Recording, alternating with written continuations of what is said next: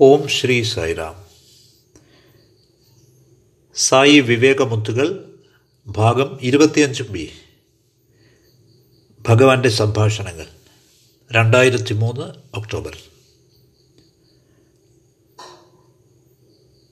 പ്രിയപ്പെട്ട സഹോദരി സഹോദരന്മാരെ അപ്പോൾ ശശാങ്ക് മറ്റൊരു സംഭവം പരാമർശിക്കുകയുണ്ടായി. ആയിരത്തി തൊള്ളായിരത്തി എഴുപത്തി രണ്ടിൽ നടന്നതാണിത്. അക്കാലത്ത് ഞങ്ങൾക്ക് ഭാരത സംസ്കാരത്തിലും പാരമ്പര്യത്തിലുമുള്ള സമ്മർ ക്ലാസ്സുകൾ ഉണ്ടായിരുന്നു. രാജ്യത്തെവിടെയുമുള്ള വിദ്യാർത്ഥികൾക്ക് അതിൽ പങ്കെടുക്കാമായിരുന്നു. ഓരോ സംസ്ഥാനത്തിനും ഓരോ ജില്ലയ്ക്കും പങ്കെടുക്കാമായിരുന്നു. ആ ദിവസങ്ങളിൽ രാജ്യത്തുടനീളമുള്ള ഏതാണ്ട് മൂവായിരം വിദ്യാർത്ഥികൾ സെമിനാറിൽ പങ്കെടുക്കുമായിരുന്നു. ഒരു ദിവസം കാലത്ത് ഒരു പ്രൊഫസർ കൈകാര്യം ചെയ്ത വിഷയം അഹിംസ എന്നതായിരുന്നു. പ്രഭാഷണം കഴിഞ്ഞതുകൊണ്ട് ആൺകുട്ടികൾ ഡൈനിങ് ഹാളിൽ കയറി. ഒരു ആൺകുട്ടി വെറുതെ പുൽത്തകിടിയിൽ പുല്ലൊക്കെ കീറിയെടുത്ത് കളിച്ചുകൊണ്ടിരുന്നു. മറ്റൊരു പയ്യൻ അവന്റെ സമീപത്ത് ചെന്ന് അവനോട് ചോദിച്ചു നീ എന്തിനാണിത് ചെയ്യുന്നത്? നീ എന്തിനാണ് ഈ നിഷ്കളങ്കരായ പുൽനാമ്പുകളെ നോവിക്കുന്നത്? ഇതിനു മുമ്പ് ആ പ്രൊഫസർ അഹിംസയെക്കുറിച്ച് ചെയ്ത പ്രഭാഷണം നീ കേട്ടില്ലേ? നീ എന്തിനാണ് ഇപ്പോൾ ഇത് ചെയ്യുന്നത്? എന്തിനാണ് പുല്ലിനോട് അക്രമം കാട്ടുന്നത്? അപ്പോൾ മറ്റേ കുട്ടി പറഞ്ഞു എന്തൊക്കെ ആയാലും ഇത് വെറും പുല്ലാണ്. എന്തിനാണ് നീ ഇങ്ങനെ ബഹളം വയ്ക്കുന്നത്? എന്തിനാണ് നീ ഇങ്ങനെ അസ്വസ്ഥനാവുന്നത്? ഇത് കീറുന്നതിൽ തെറ്റൊന്നുമില്ല.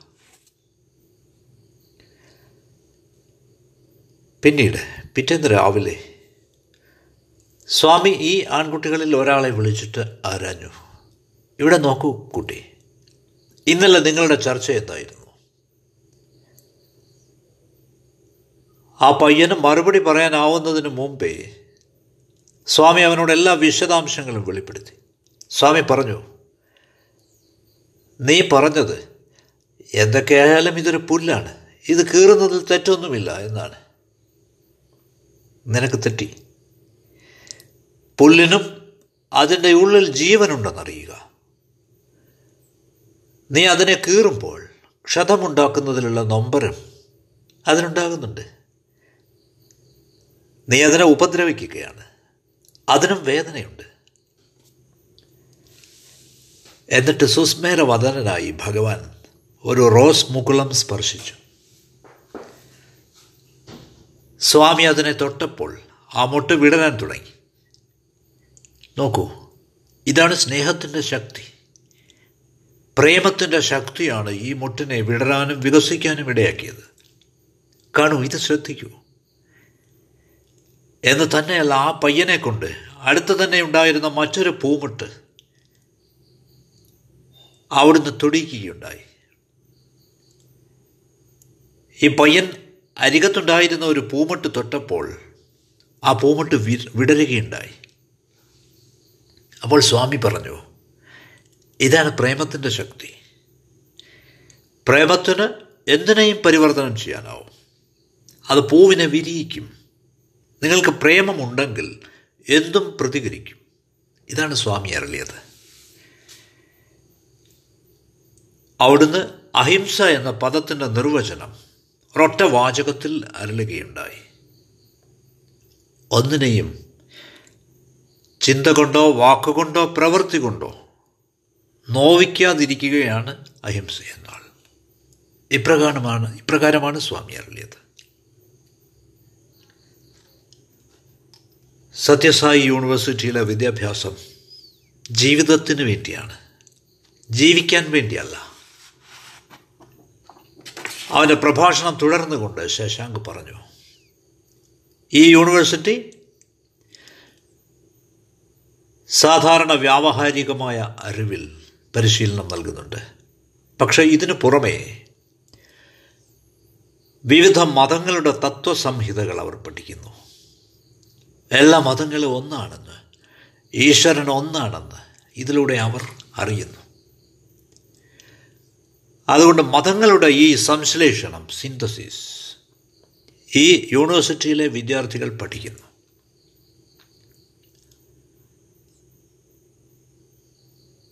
അവൻ തുടരുകയുണ്ടായി ഈ യൂണിവേഴ്സിറ്റി കേവലം ക്ലാസ് മുറികളിലെ വിദ്യാഭ്യാസം മാത്രമല്ല നൽകുന്നത്. ഇവിടെ വിദ്യാർത്ഥികൾ പഠിക്കുന്നത് മൂന്ന് സ്ഥലങ്ങളിലാണ്. ആദ്യമായി ഹോസ്റ്റലിൽ രണ്ട് കോളേജ് ക്യാമ്പസിൽ മൂന്ന് ക്ഷേത്രത്തിന്റെ പരിസരങ്ങളിൽ. ഈ മൂന്ന് സ്ഥലങ്ങളിലും അവർ മാനവ മൂല്യങ്ങൾ പഠിക്കുന്നു. യൂണിവേഴ്സിറ്റി ഗ്രാൻഡ്സ് കമ്മീഷൻ വിധി എഴുതിയിരിക്കുന്നത് ഈ യൂണിവേഴ്സിറ്റിക്ക് ഈ രാജ്യത്തെ ഏറ്റവും മികച്ച നിലവാരമുള്ളതെന്നാണ് അതെ.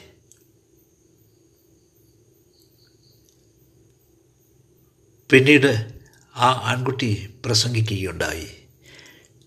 ശരിയായ സ്വത്ത് എന്നത് ആധ്യാത്മികതയാണ്.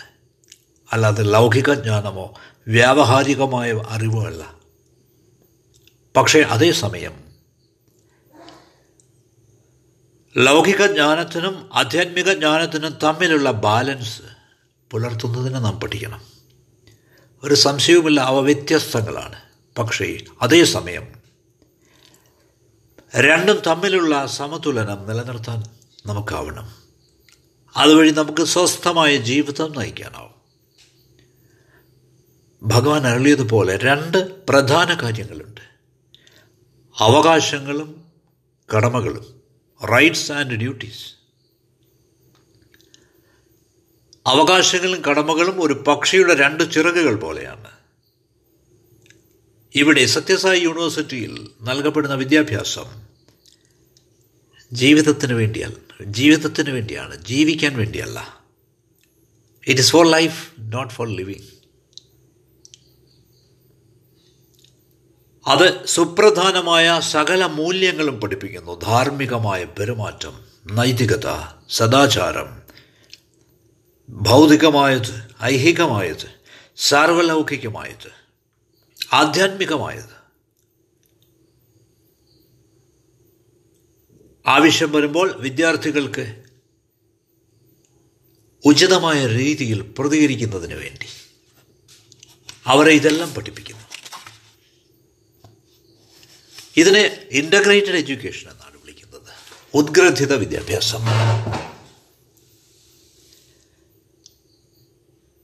മറ്റുള്ള സുഹൃത്തുക്കളുമായി എങ്ങനെ പെരുമാറണം? മുതിർന്നവരെ എങ്ങനെ അനുസരിക്കണം? ആദരിക്കണം? എന്നൊക്കെ കുട്ടികൾ പഠിക്കുമ്പോൾ ഇത് പൂർണ സമഗ്ര വ്യക്തിത്വത്തിന്റെ ഭാഗമാവുന്നു. വിദ്യാഭ്യാസം ഒരുവരെയും തകർന്നവരായി ആക്കിക്കൂടാ. മുറിവ് വിച്ഛേദിക്കപ്പെട്ടവർ ആക്കിക്കൂടാ വിദ്യാഭ്യാസം ഓരോരുത്തരെയും പരിപൂർണരായ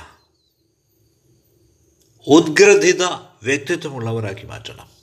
ഇന്റഗ്രേറ്റഡ് പേഴ്സണാലിറ്റി ആക്കി മാറ്റണം. വാസ്തവത്തിൽ ഭഗവാൻ ശ്രീ സത്യസായി ബാബയെ ചാൻസലറായി കിട്ടിയതിൽ ഈ യൂണിവേഴ്സിറ്റി ഭാഗ്യവതിയാണ്. അതൊരു അനുഗ്രഹമാണ് ഒരു ഭാഗ്യമാണ്. ഈ യൂണിവേഴ്സിറ്റി സൃഷ്ടാവിന്റെ സ്വന്തം കരങ്ങളിൽ തന്നെ സുരക്ഷിതമാണെന്നത്. നമുക്ക് തിരികെ വിഭുവിന് എന്തു നൽകാനാവും? അവിടുന്ന് ചെയ്യുന്നതിനൊക്കെ നമുക്ക് എങ്ങനെ നന്ദി പ്രകടിപ്പിക്കാനാവും? ശശാങ്ക് തന്റെ പ്രഭാഷണം ഉപസംഹരിച്ചത് ഇങ്ങനെയാണ്. നാം ഭഗവാന്റെ കരങ്ങളിലെ യോഗ്യരായ ഉപകരണങ്ങളായി തീർന്നാൽ ഈ വിശ്വം മുഴുവൻ അവിടുത്തെ ദിവ്യ ദൗത്യം ദൗത്യം പ്രചരിപ്പിക്കുന്നതിന് നമുക്കായാൽ അത് മതി. ഇതാണ് നമ്മുടെ പ്രാർത്ഥന. നാം അവിടുത്തെ കരങ്ങളിലെ യോഗ്യരായ ഉപകരണങ്ങളാവണം. ഈ വാക്കുകളോടെ അവൻ അവന്റെ പ്രസംഗം ഉപസംഹരിച്ചു സ്വാമിയുടെ പ്രേമം വർഗം വിഭാഗം ലിംഗം ഇവയ്ക്ക് അതീതമാണ്. ഇനി അടുത്ത പ്രഭാഷകനായ വൈ രംഗനാഥ രാജുവിന്റെ പോസ്റ്റ് ഗ്രാജുവേറ്റ് സ്റ്റുഡന്റാണ് എം എ സ്റ്റുഡന്റാണ് അവൻ തെലുങ്കിലാണ് സംസാരിച്ചത്. അവൻ നടത്തിയ പ്രസ്താവനകൾ ഇനി പറയുന്നവയാണ്. ഒരു മതം മാത്രമേ ഉള്ളൂ. അത് പ്രേമത്തിന്റെ മതമാണ്. ഒരു ജാതി മാത്രമേ ഉള്ളൂ. അത് മനുഷ്യജാതിയാണ്. കാസ്റ്റ് ഓഫ് ഹ്യൂമാനിറ്റി സ്വാമി പ്രസ്താവിച്ചതിനൊക്കെ പ്രമാണം. പ്രശാന്തി നിലയത്തിലെ ഹോസ്റ്റലാണ്. തമിഴ്നാട്ടിൽ നിന്ന് കർണാടകത്തിൽ നിന്ന് ആന്ധ്രയിൽ നിന്ന് ഒറീസയിൽ നിന്ന് ഗുജറാത്തിൽ നിന്ന് പഞ്ചാബിൽ നിന്ന് കാശ്മീരിൽ നിന്നൊക്കെ ആളുകൾ ഇവിടെ വരും. അവരാരുമായിക്കൊള്ളട്ടെ? പക്ഷേ ഒരിക്കൽ അവർ ഇവിടെ വന്നു കഴിഞ്ഞാൽ അവർ സഹോദരി സഹോദരന്മാരായി പെരുമാറുന്നു. ഇത് തീർത്തും അസാധാരണമായ കാര്യമാണ്.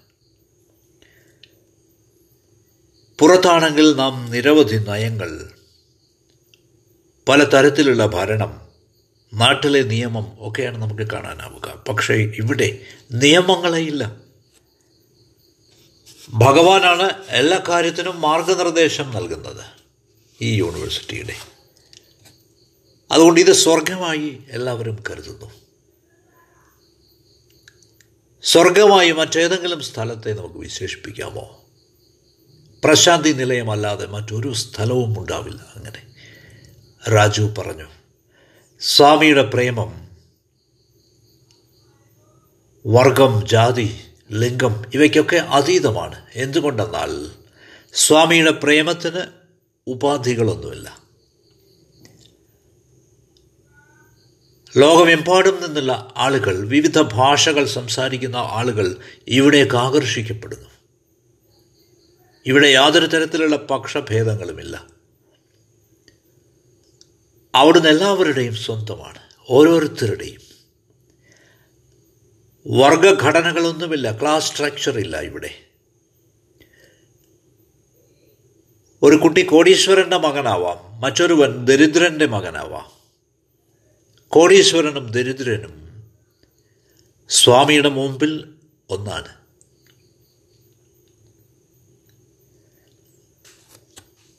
സ്വാമിയുടെ പ്രവൃത്തികളെ മനസ്സിന്റെ മാനവ മനസ്സിന്റെ തലത്തിലേക്ക് കൊണ്ടുവന്ന് കാണരുത്.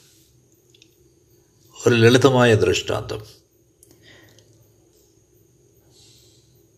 നിങ്ങളിൽ കൂടുതൽ ആളുകളും ന്യൂസ് പേപ്പറിലെ പദപ്രശ്നം പൂരിപ്പിച്ചവരാണ്. ഒരു പയ്യന് ഈ പദപ്രശ്നം പൂരിപ്പിക്കുന്നതിൽ വലിയ താല്പര്യമായിരുന്നു. ഒരു ദിവസം അവന് നാല് വാക്കുകൾ കിട്ടാതായി. അത് അവന്റെ മനസ്സിലേക്ക് എത്തിയതേയില്ല. തീർച്ചയായും സൂചനകളുണ്ടായിരുന്നു അതിലൊന്ന് ഒരു രാജ്യത്തെ സൂചിപ്പിക്കുന്നു. അതിന്റെ പേര് അവസാനിക്കുന്നത് ക്യൂ എന്ന അക്ഷരത്തിലാണ്. എന്നിട്ടും അതേതാണെന്ന് ഈ പയ്യന് പിടികിട്ടിയില്ല. അവൻ അവന്റെ നിരാശനായി തന്റെ തല ചൊറിഞ്ഞുകൊണ്ടിരുന്നു.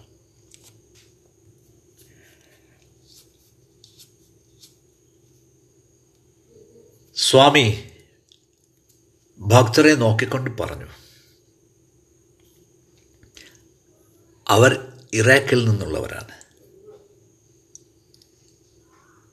ക്യൂ അവസാനത്തെ അക്ഷരം. അതൊരു എണ്ണരാജ്യമാണ് നിങ്ങൾക്കറിയാം. ഈ ഇറാഖ് എന്ന് കേട്ടതോടെ പദപ്രശ്നം മുഴുവൻ പൂരിപ്പിക്കപ്പെട്ടു. അതുകൊണ്ട് സ്വാമിയുടെ ഉത്തരങ്ങൾ വളരെ നിഗൂഢങ്ങളാണ്. സ്വാമി ആളുകളെ കൈകാര്യം ചെയ്യുന്ന രീതി വേറിട്ടതാണ്. അവിടുന്ന് ഓരോരുത്തരെയും സ്പർശിക്കുന്നത് ശ്രദ്ധിച്ചു കാണേണ്ടതാണ്. ഈശ്വരന്മാർക്കുള്ള കാഴ്ചയാണത്. ഇങ്ങനെ ആ ചെറിയ പദപ്രശ്നം പൂരിപ്പിക്കപ്പെട്ടു. ചിലപ്പോഴൊക്കെ സ്വാമിയുടെ പ്രവൃത്തികൾ വളരെ സവിശേഷതയുള്ളതാണ്. വിഭുവിനെ കേവലം മാനവ മനസ്സിന്റെ തലത്തിലേക്ക് താഴ്ത്തിക്കൊണ്ടുവരാനാവില്ല. സൈറാം